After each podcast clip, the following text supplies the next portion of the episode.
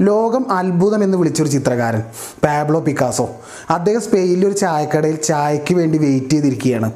ചുറ്റും നല്ല വിരസത.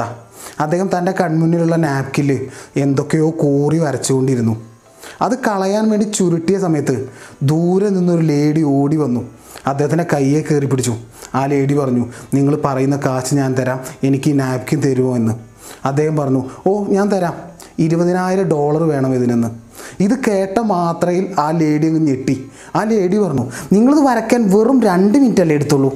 പിക്കാസ് ആ ലേഡിയോട് മറുപടി ആയിട്ട് പറഞ്ഞു അല്ല മാം ഞാനിത് വരയ്ക്കാൻ അറുപത് വർഷത്തിലധികമാണ് എടുത്തത്. അതെ അറുപത് വർഷത്തിലധികം.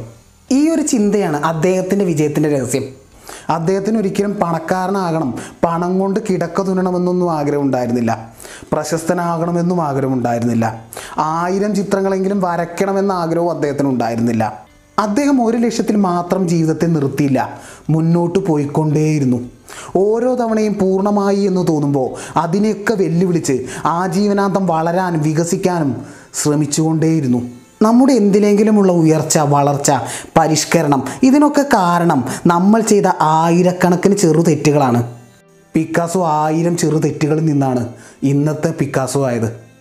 നമ്മുടെ ജീവിതത്തിന്റെ അടിത്തറ നമ്മൾ ഏതെങ്കിലും വിഷയത്തിൽ എത്ര തവണ പരാജയപ്പെട്ടു എന്നതിലാണുള്ളത്. ഒരു കുഞ്ഞ് ആയിരം തവണ നിലത്ത് വീണിട്ടാണ് നടക്കാൻ പഠിക്കുന്നത്.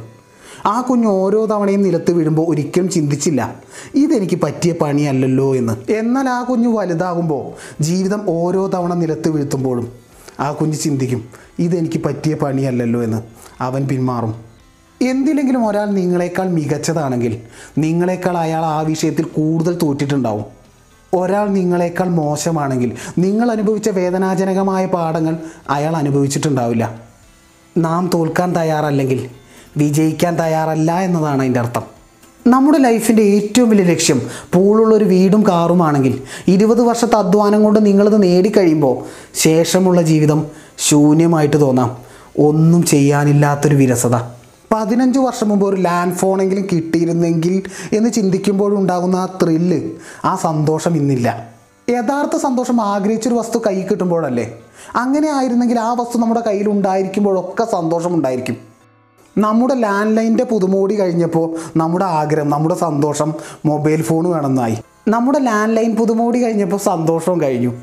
പിന്നെ മൊബൈൽ ഫോണായി സന്തോഷം. മൊബൈൽ ഫോണിന്റെ സന്തോഷം സ്മാർട്ട് ഫോൺ കിട്ടിയാലേ സന്തോഷമുള്ളൂ എന്നതിലേക്കായി.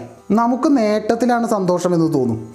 എന്നാൽ യഥാർത്ഥ സന്തോഷം വികസിക്കുന്നതിലാണ് അപ്ഗ്രേഡ് ചെയ്യുന്നതിലാണ്. പിക്കാസോയെ അടുത്തറിഞ്ഞവരൊക്കെ പറഞ്ഞത് അദ്ദേഹം തൊണ്ണൂറ് വയസ്സ് വരെ ജീവിതത്തെ ആഘോഷിച്ചാണ് ജീവിച്ചതെന്നാണ്. തന്റെ സൃഷ്ടി നൽകിയ പ്രശസ്തിയോ പണമോ അദ്ദേഹത്തെ ബാധിച്ചില്ല. അദ്ദേഹം തന്നിലെ കലാകാരനെ നിരന്തരം വളർത്തിക്കൊണ്ടേയിരുന്നു. തന്റെ ഓരോ സൃഷ്ടിയെയും വെല്ലുവിളിച്ചുകൊണ്ട് കൂടുതൽ മികച്ച സൃഷ്ടികൾ കൊണ്ടുവന്നു. സ്വയം വികസിക്കാൻ വേണ്ടി ദാഹിച്ചു. പിക്കാസോയെ പോലെ നമുക്കും എങ്ങനെ അപ്ഗ്രേഡ് ചെയ്യാൻ കഴിയും? പരിവർത്തനപ്പെടുത്താൻ കഴിയും? നമ്മുടെ കഴിവ് എഫിഷ്യൻസി കൂട്ടുക വഴി കാര്യങ്ങളെ അനുഭവിക്കാനുള്ള കഴിവ് വർദ്ധിപ്പിക്കുന്നത് വഴി ചിന്തിക്കാനുള്ള കഴിവ് കൂട്ടുക വഴി നമ്മളിലെ വലിയ തെറ്റുകളെ തിരുത്തി കുറച്ചുകൂടി ചെറിയ തെറ്റുകളാക്കുക വഴി ആ ചെറിയ തെറ്റുകളെ വീണ്ടും തിരുത്തി വീണ്ടും ചെറിയ തെറ്റുകളാക്കുക വഴി കാരണം ജീവിതം പുരോഗമിക്കുന്നത് തെറ്റിൽ നിന്ന് ശരിയിലേക്കല്ല വലിയ തെറ്റിൽ നിന്ന് ചെറിയ തെറ്റിലേക്കാണ്. അങ്ങനെ നിരന്തരം ആയിരക്കണക്കിന് ചെറിയ തെറ്റുകൾ ചെയ്തും അതിനെ തിരുത്തിയുമാണ് പാബ്ലോ പിക്കാസോ ഇന്നത്തെ പിക്കാസോ ആയി മാറിയത്. It's me M K Jayadev.